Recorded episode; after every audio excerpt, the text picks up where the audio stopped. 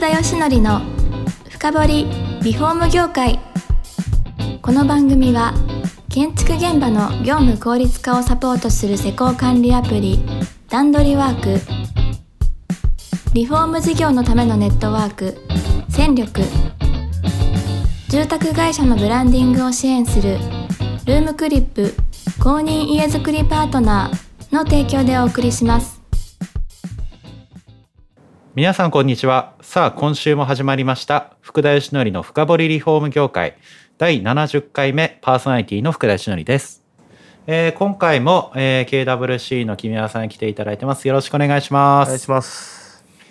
いやなんか今でこそですよ。デジタルプリント壁紙のもう施工の第一人者としてもうデジタルプリントって言ったら木宮さん出てくるみたいな感じですけれども。はい。ねそんなにビニールクロス貼ってたと思わなかったですね そうですね。で10年間前回の話ですけどね、はいずーっとマンションで貼られてたとはい。あのー当時はだいぶ何単価とかそこあたりも良かったんですか？そうですね。まだ、ええあのバブルの名残が少しあったので、はいえっと今じゃまあそれこそ考えられないぐらい単価もらっていたんだと思います。もう 1. 点数倍、2倍とかもありえるんですか？えっと2倍はさすがにないですけど、はい。1.5倍ぐらいの金額で貼ってたんだと思いますね。なるほど、うん。そうするとミリね全然違いますね。そうですね。はい。あの当時うちの親父と兄貴2人でまあ本当そんなに残業してとかってそんな感じじゃなかったんですけど、はい。まあ一度聞いたのはあの月にもう今、えー職人さんがどう逆立ちしてもできないぐらいの稼ぎを2人で稼いでたっていう話は聞いたことありますね。でやっぱり10年間ずっとそういう形でやられてて、はい。い、ろんな多分世の中の変化あるわけじゃないですか、はい。単価がやっぱ下がってきたんですか？そうですね。あのーまあえっと壁紙の歴史をそこでなぞるとよくわかるんですけど、はい。えっと、塗装から壁紙に変わっていったっていう歴史があるんですね。はい。だから結果的に塗装屋さんの仕事をどんどん奪っていったっていう図式になるんですけど、はい。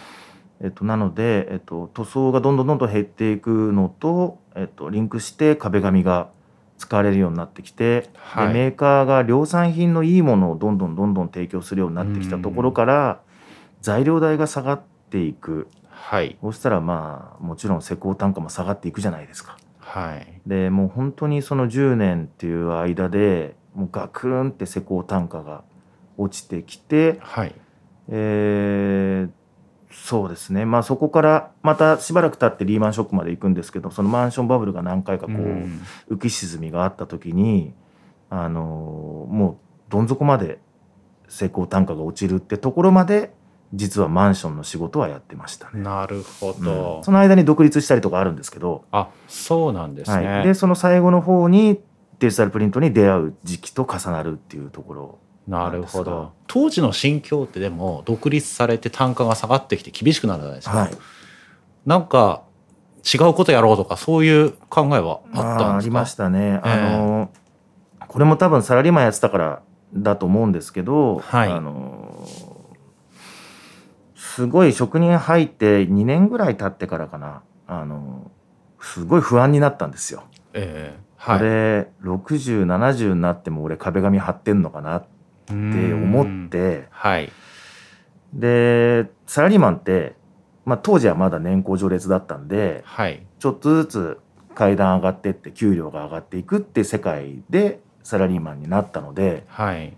まあ見えやすいなと思ったんですねサラリーマンの世界って。うん。このまま大変なことでも頑張っていけばちょっとずつ給料上がっていくしなんですけどはい職人はまあご存知の通り体力勝負なんでえこれはもう年取れば取るほどねその収入が下がっていっちゃう。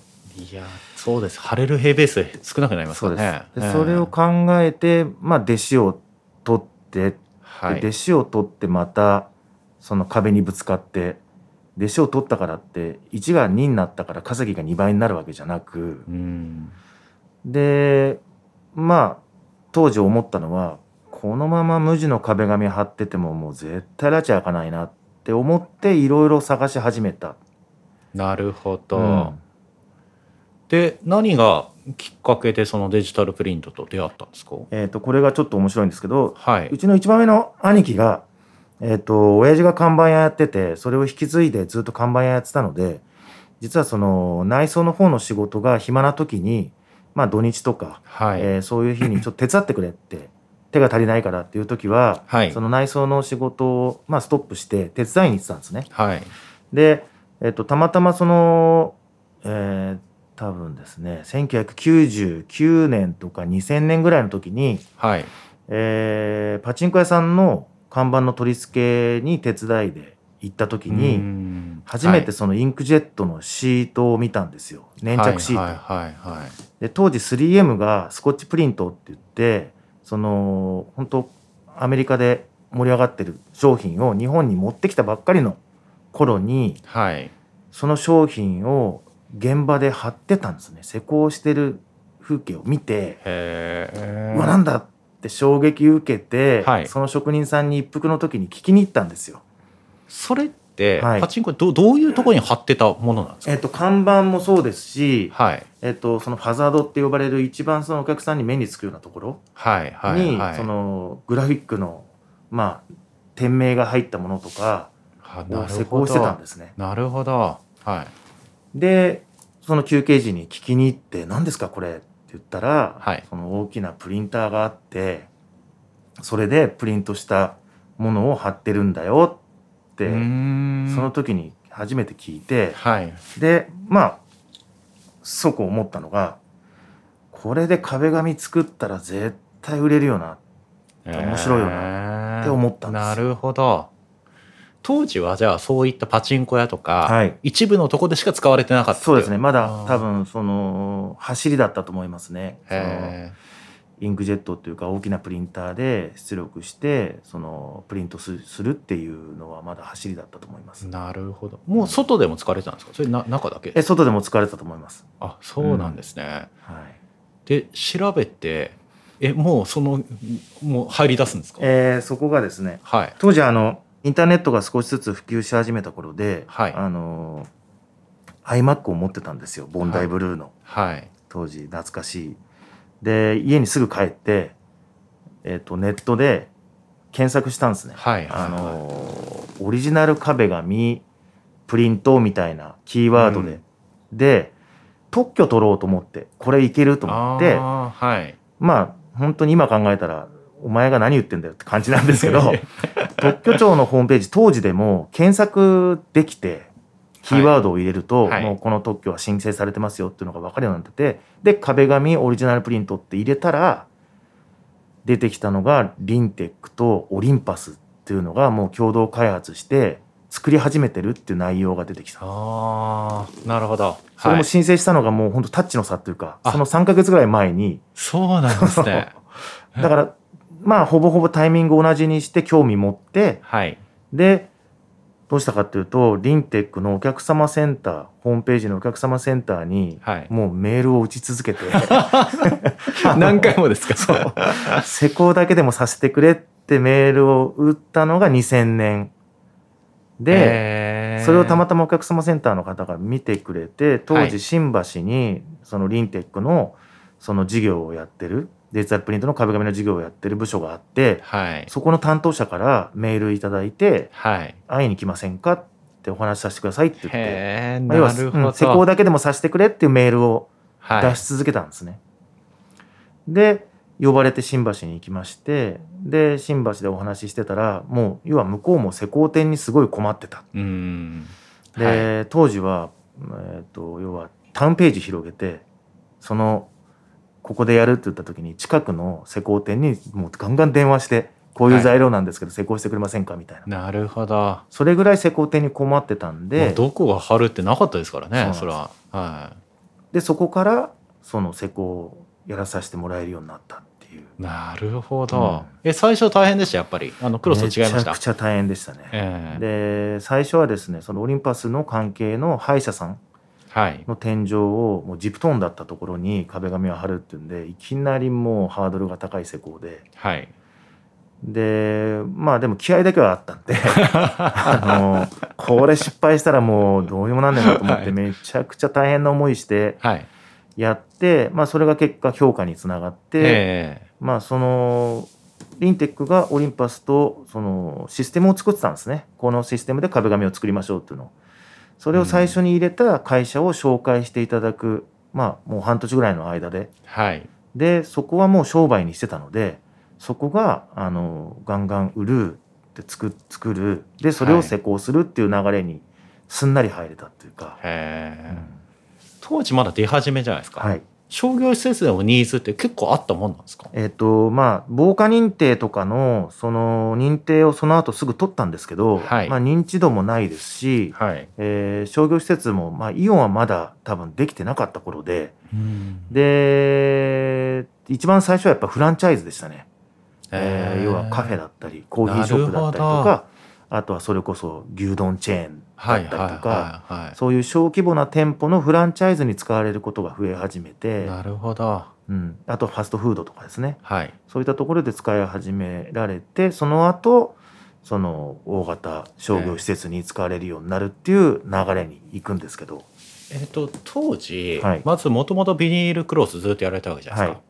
あの並行しながら仕事してたみたいなそうですね。なのであの先ほども言いましたけどマンションの仕事をしながらそれをやってたので、結局そのマンションの仕事って入ると23ヶ月ずっとその同じ現場だったんで、うん。最初はちょくちょく抜けても全然影響なかったんです。はいはい。あのまあ、月に言っても本当1件あるか2件あるかぐらいの仕事量だったのでデジタルプリントの方が、だからそっちで、えー常に現場に入っていながら、そのデジタルプリントの仕事ができたらちょっと抜けて現場に行くっていうのをずっと続けて。なるほどな予定通りあれなんですかやっぱデジタルプリントの単価は良かったわけですか？あの良かったですね。それもはい。一番最初だったんで、まあ僕が単価決めたみたいなあもんでそうなんですね。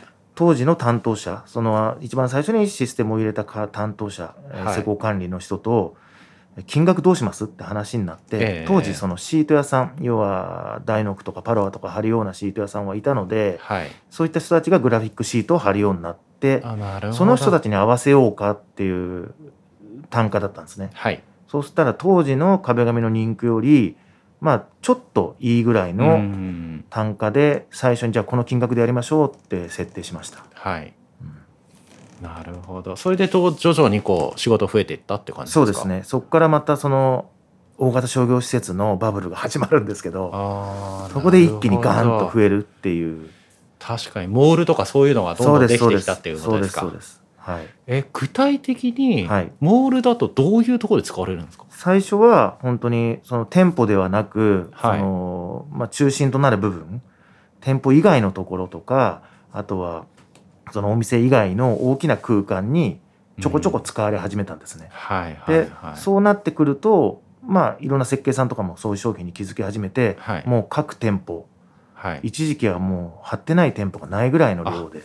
そういやめちゃくちゃ忙しい、もうそっちの仕事じゃあもう中止になってくるっていうなる。ので、ええ。そのマンションを辞めるタイミングがはい。そのデジタルプリントの仕事が増えてきて、はい。まあ、これでいけるかなってぐらいなタイミングでマンションの仕事は辞めちゃうんですけど、でもまだ当時、はい。それだけ施工してる人ってなかなかいなかったんででも需要増えても結構大変だったんじゃないですかね。そうですね。まあ,、えあの今でこそ笑い話になってますけど施工してると同業者が見に来るんですよ。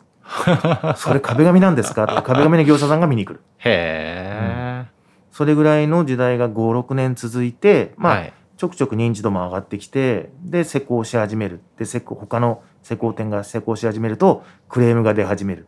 で僕がクレーム処理に行くっていう連続ずっと。なるほど。なかなか大変ですね、でその次にやっぱコンシューマー向けにも展開をしていくっていはい。うことを考えられてたっていうことですか？そうですね。それがええ。2006年ぐらいから少しずつはい。あの需要が伸びてくるタイミングで、まあ、コンシューマー向けにもちょっと広めていかなくちゃなっていうところです。なるほど、、はい。やーそんな話を聞いててもう2回目早いですね、いもう終わりになるんですけど次回はじゃあ私もこのデジタルプリント壁紙実はもっと住宅とかそっちにも使えるべきだし、うんまあこれ聞いてる方がリフォーム会社工務店の方なんですよね、はいどうやって活用すればいいかみたいな、うんそんな話も含めて聞いていければと思っておりますんで、はい、えー今日もですね、では、えー KWC の君山さんに来ていただきました。次回もよろしくお願いします。はいあありがとうございます。りがとうございます。この番組は住宅業界に特化したコンサルティング会社ランリグが長年業界の今を追いかけてきた福田義則をパーソナリティに迎え確かな実績を持つスペシャリストを毎回ゲストにお招きしてお送りする番組です。